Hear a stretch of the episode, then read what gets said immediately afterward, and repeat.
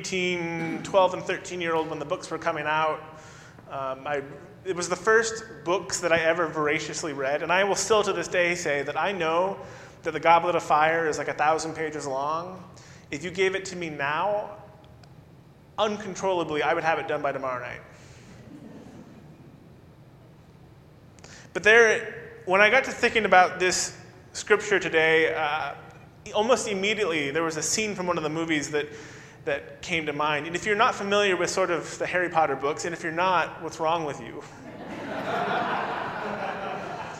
but Harry, Harry and Ron are always, almost always rushing out to do something, to save the day, but it's almost always something they're not supposed to do. And they keep getting points deducted from their house, the house of Gryffindor. And so the scene we're going to watch, Harry and Ron and their friend Hermione are trying to go out at night when they're not supposed to, which is a theme. And they are, you will see up on the screen, confronted from their, by their friend Neville.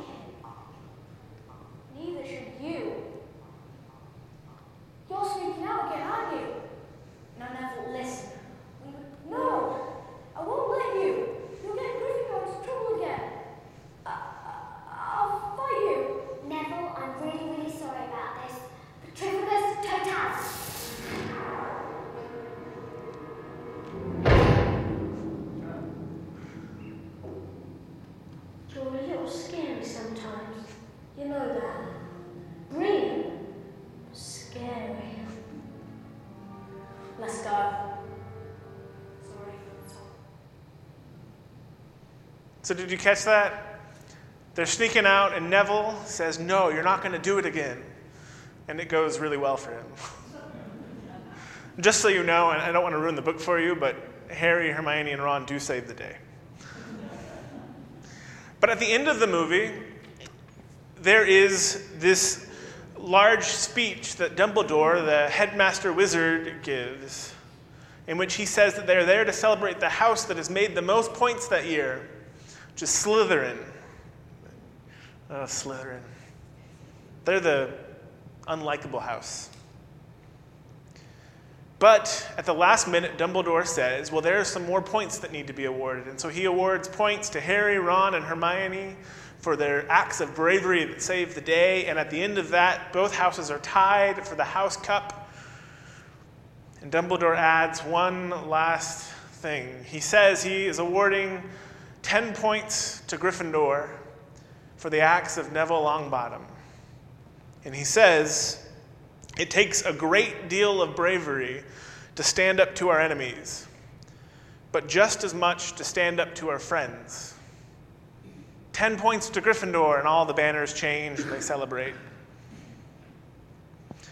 But I just, I love that statement. It takes bravery to stand up to our enemies, but just as much to stand up to our friends. There is so much truth in that statement. There are times in our lives when we have to do just that. When people that are our friends or families, when people who are fellow citizens or other Christians veer off the path, there are times when we have to speak. And a couple of weeks ago, the last time I was up here, we heard Jesus say in a synagogue that a prophet is never welcome in their hometown. And it is for exactly this reason. Because a prophet is called to say what needs to be said, even when it might be unpopular. There are times when we may be called to speak prophetically, to speak for God's covenant. But we have to begin by asking what is a prophet? You know, Isaiah, we read in the passage today, is just that kind of person. Isaiah is being called by God to speak a word to the people. And these aren't strangers. Isaiah is not being sent on a missionary trip to some surrounding kingdom. He is being sent to his people, his neighbors, people he is familiar with. Isaiah is a prophet of God, but what is a prophet? Well, biblical scholar Walter Brueggemann puts it this way The prophet is called to be a child of the tradition, one who has taken it seriously in the shaping of his own or her own field of perception and system of language, who is so at home in the memory that the points of contact and incongruity with the situation of the church and culture can be discerned and articulated with proper urgency. That was a mouthful. It's basically what he's saying is this a prophet is somebody who knows the scripture so well that they know when, when it's not being followed.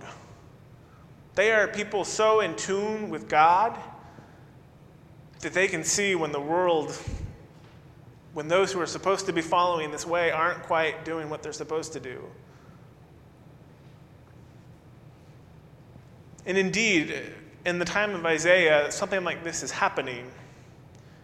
You see, the brief history of Israel is this God rescues the people from a predicament, in particular from slavery in Egypt. And in doing so, God enters into relationship with the people and says, I will be your God and you will be my people. But in order to embody and represent that relationship, there are a couple of guidelines, a couple of things to remind you that you are a different kind of people. And so, if you go back and you read the Torah, there are 613 commandments. It's funny that we become pretty centered on the 10 that Moses gets and not the other 603 that there happen to be. But these commandments, they range from what kind of clothes you should wear to what food you can eat, how you should celebrate festivals. And they also place a strong em- emphasis on how you treat the vulnerable in the communities, whether that be widows or orphans, or what the Bible calls strangers and aliens, what we might call immigrants. God wants these people to live a particular way, not like the powerful empires around them, but rather in a very particular way. And so they start out maybe with good intentions. They're going to follow these laws of God, all 613 of them. And if you've ever set off with good intentions, you know that um, over time they drift, they forget, or they think that law must not apply here.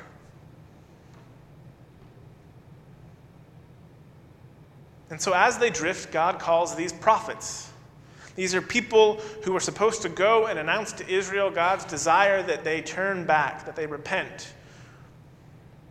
Or sometimes, if you read Isaiah, they go to Israel and just say, It's a little too late.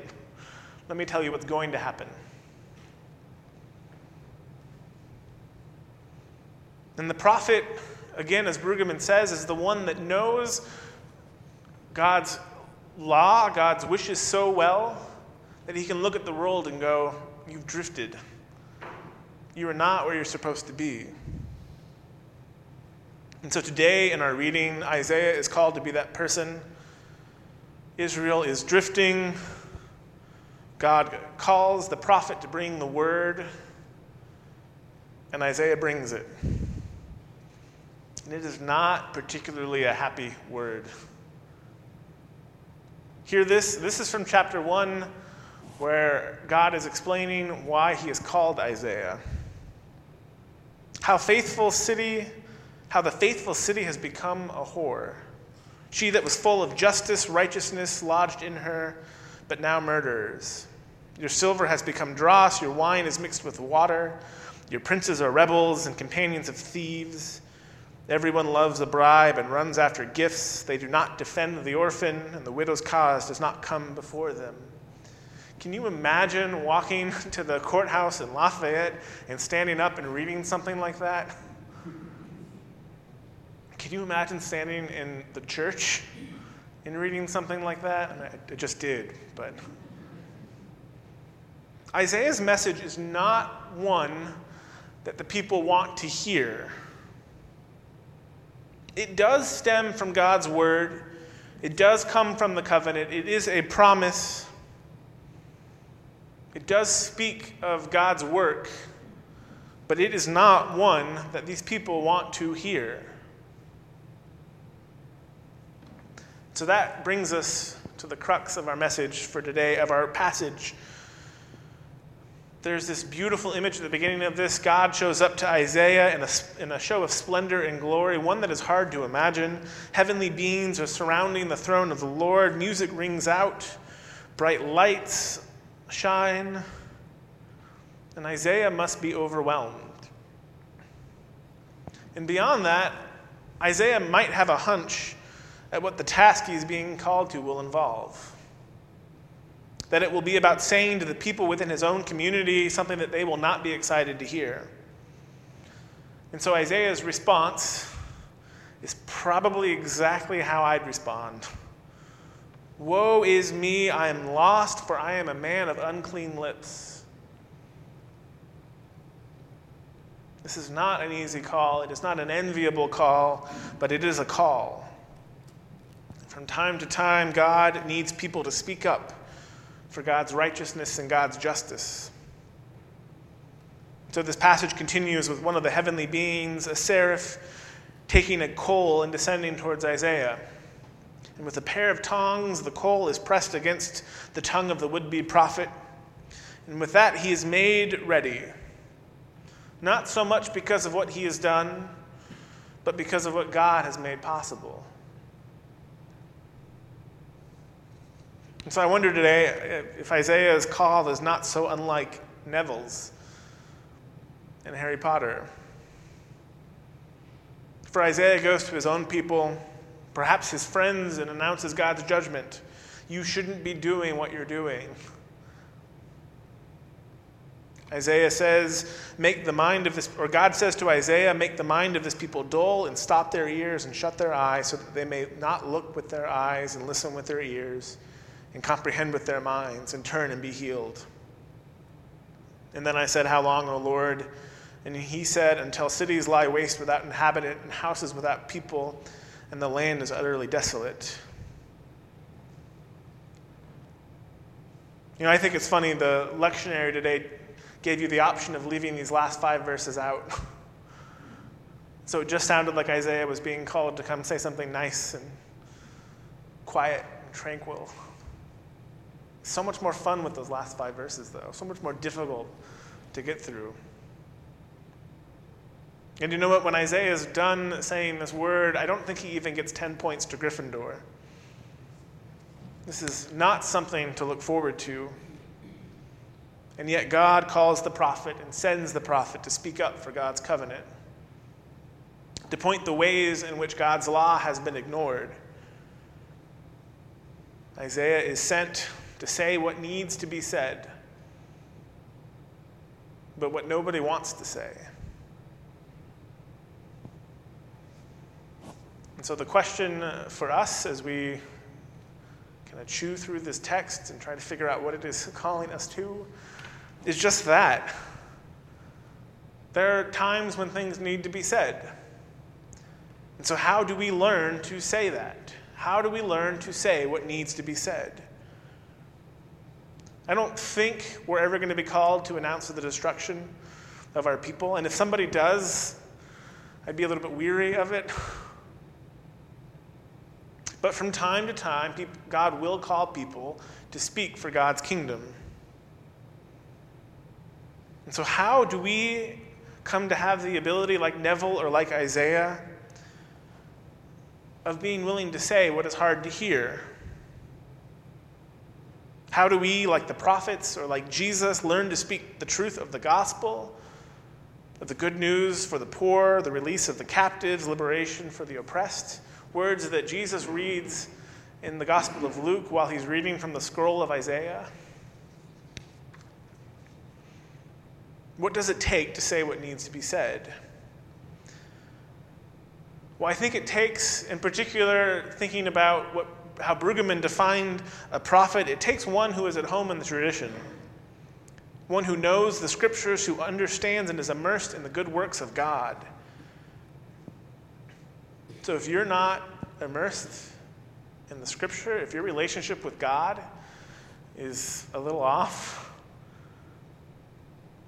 be weary of saying things that are hard to hear.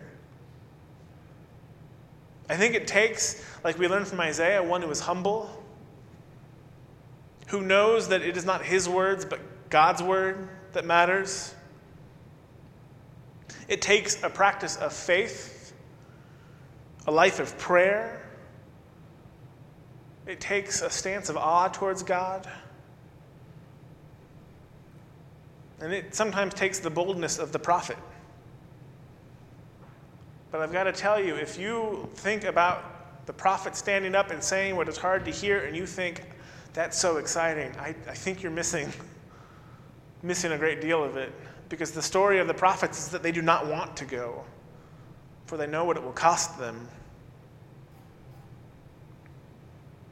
And so, for us, if we are to be Christians or a church or followers of the way who seek to speak God's covenant, then we have to ask ourselves how is our relationship with God? How is our prayer life? How do we know the scriptures?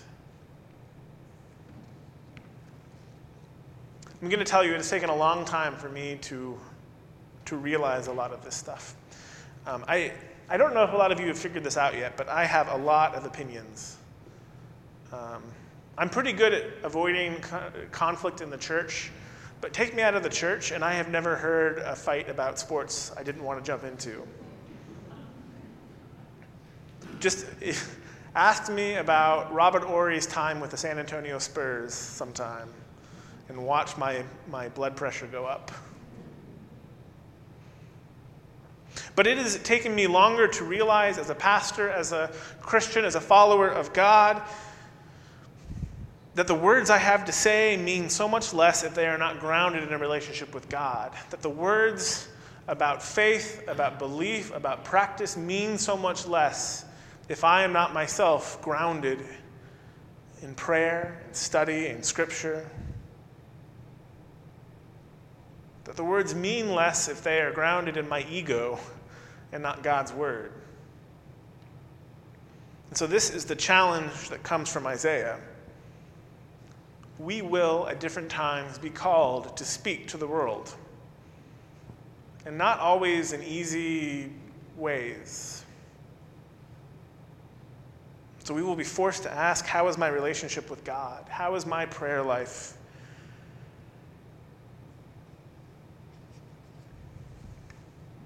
How am I using Scripture?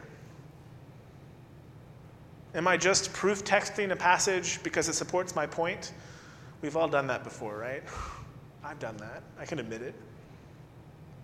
Or am I immersed in it, swimming in it, ingesting it? Because I've got to tell you today that I am going to take this challenge as well, because it's, it's a challenge. A walk of faith, a speaking up for God's word is a challenge. It is challenging. It requires us to give ourselves over. And so, in times when something needs to be said, when God needs a spokesperson, let us make sure that we are close enough to God. Let us make sure that that word is grounded in humility, in mercy, and compassion, for that is what God's kingdom is. When people drift, and you see this in the prophets over and over and over again, it is almost always because they have stopped being merciful, they have stopped being compassion, compassionate, they have turned their back on peace. Those are almost always the signs of people drifting from God's kingdom. And so let us let's challenge one another, keep each other accountable. How is it that we are growing in God's word in God's scripture in prayer? For in order to be a church that speaks God's truth, those are the things that we will need. Amen.